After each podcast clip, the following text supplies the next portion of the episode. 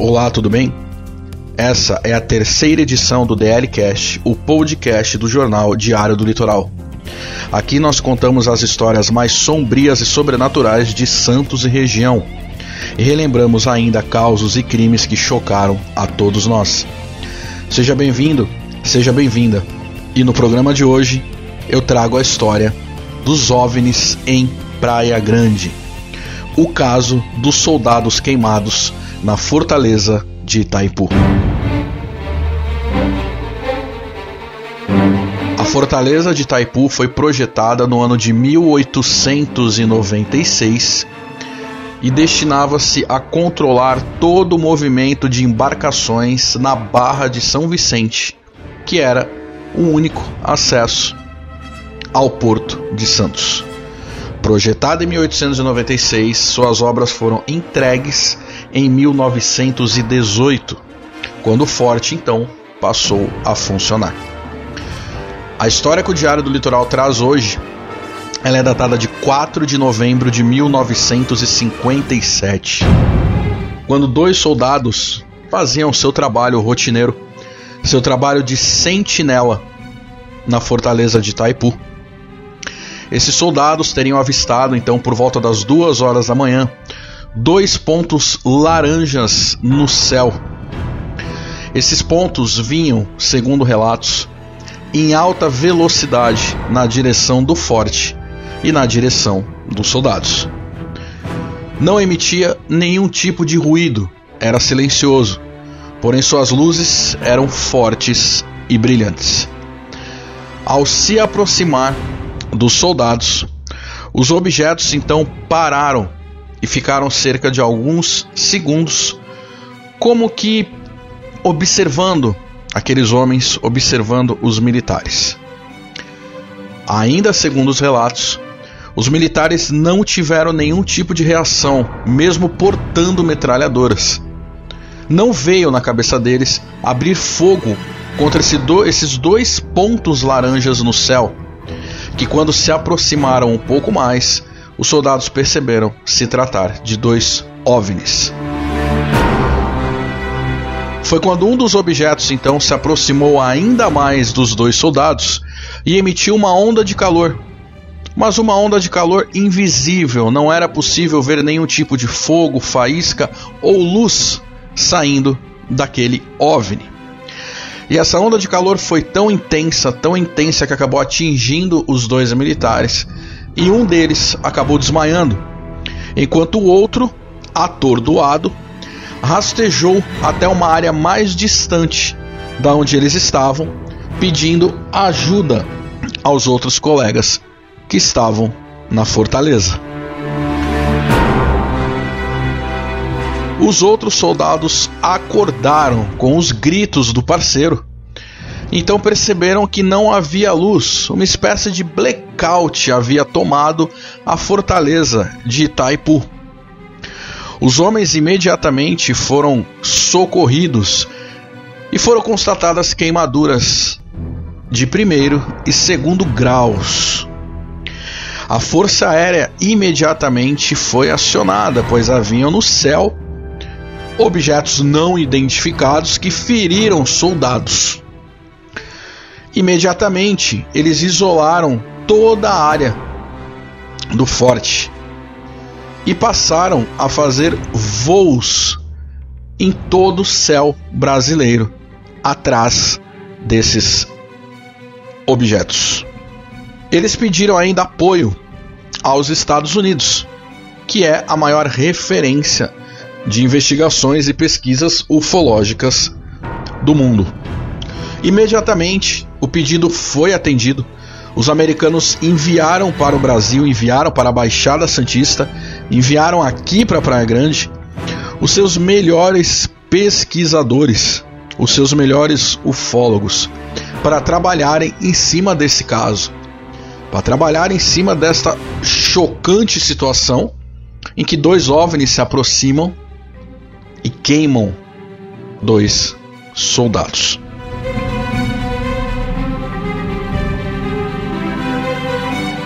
A investigação dos americanos durou meses.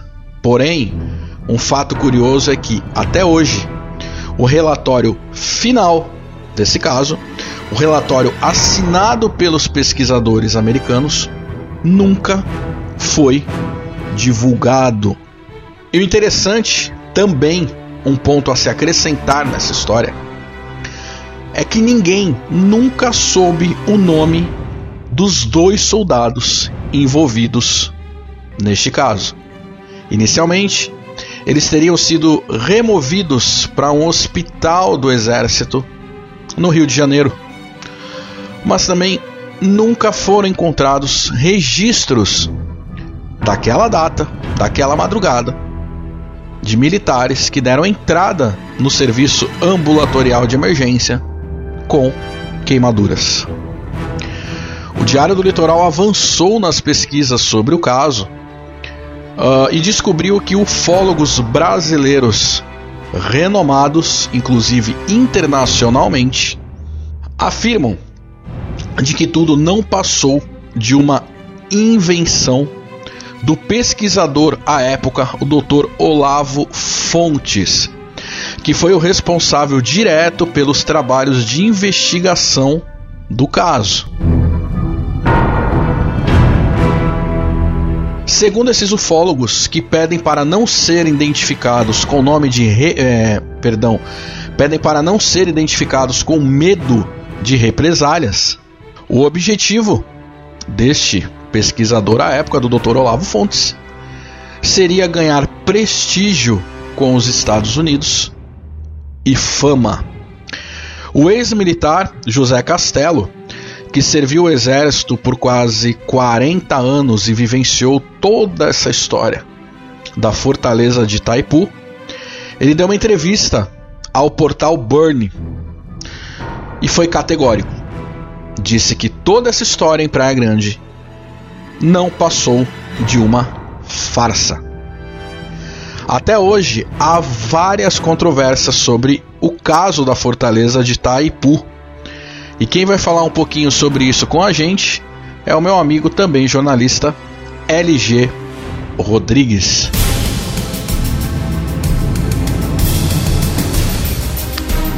É, Jefferson, eu não faço ideia se os ETs realmente passeiam pelo universo voando em cima de um secador de cabelo ultra potente.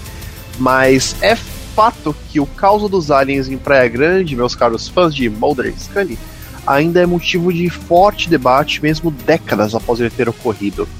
E a grande questão é: quanto do suposto contato em segundo grau realmente aconteceu?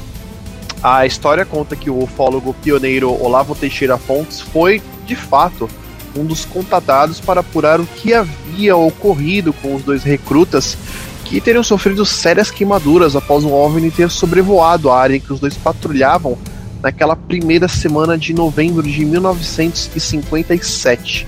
Mas quem eram essas pessoas? Quais seus nomes? Onde estão? Como se recuperaram? É, não sabemos. O caso da Fortaleza de Itaipu foi motivo de uma profunda pesquisa por parte do ufólogo Edson Boaventura Jr. na segunda metade da primeira década dos anos 2000, que decidiu tapar todos os buracos dessa história impressionante e se deparou com estas mesmas perguntas. Em artigo publicado na Burnie, a Brazilian UFO Research Network, ele concluiu que Olavo teria inventado ou ao menos aumentado um pouco do avistamento do OVNI em Grande. É, o Edson explica que jamais descobriu os nomes dos recrutas atingidos pela inexplicável onda de calor, e garante ter sido contatado por um pesquisador que afirmou que o Dr. Olavo teria forjado toda a história para ganhar notoriedade mundo afora. E é por isso que tantos dados daquela noite de 4 de novembro de 57 seguem cercados de incertezas. Vários oficiais da época afirmaram jamais teriam ouvido falar de algum caso assim, mas alguns relembraram que conversaram sobre OVNIs na época em que o satélite Sputnik foi lançado, no mesmo ano de 1957. Agora, isso significa que um OVNI jamais sobrevoou a fortaleza de Taipu? Por incrível que pareça, essa não é uma resposta tão difícil de dar quanto no caso do fantasma do Paquetá. mas ela ainda pode ter apenas uma explicação parcial. É fato, e o próprio Edison verificou durante sua extensa pesquisa, que há vários avistamentos de objetos voadores não identificados naquele ponto de Praia Grande. São avistamentos que ocorrem há décadas e existem relatos de várias pessoas, pelo menos duas ou até três vezes em cada década de lá para cá. Todos relatam objetos de formato oval sobrevoando a área, seja mais próximo ao forte ou mais à distância, perto do mar, e às vezes próximo até da Ponte Pêncil lá em São Vicente. Vou repetir, é fato constatado. A Baixada Santista é uma área de incidência ufológica. Até mesmo este aqui que vos fala presenciou com estes olhos que a Terra há de comer um dia o OVNI que sobrevoou José Menino em Santos ainda em 1998. Mas daí para dizer que duas pessoas ficaram gravemente feridas devido à visita de um OVNI já é mais difícil de responder. Obrigado, LG. Bom, essa foi mais uma edição do DL Cast, o podcast do jornal Diário do Litoral. Não somente este episódio, mas os dois primeiros estão disponíveis no site do Diário, que é o www.diariodolitoral.com.br, nas redes sociais do jornal, Facebook, Instagram YouTube, e também nas principais plataformas de streaming. Se você gostou desse conteúdo, dá aquela forcinha pra gente. Compartilhe com seus amigos, com seus colegas e com seus familiares. O DL Cash é uma produção do jornal Diário do Litoral. Diário do Litoral, informação com independência é tudo. Eu sou o jornalista Jefferson Marques e participou comigo o também jornalista LG Rodrigues. DL Cash fica por aqui. Até a próxima edição. Um abraço a todos. Tchau.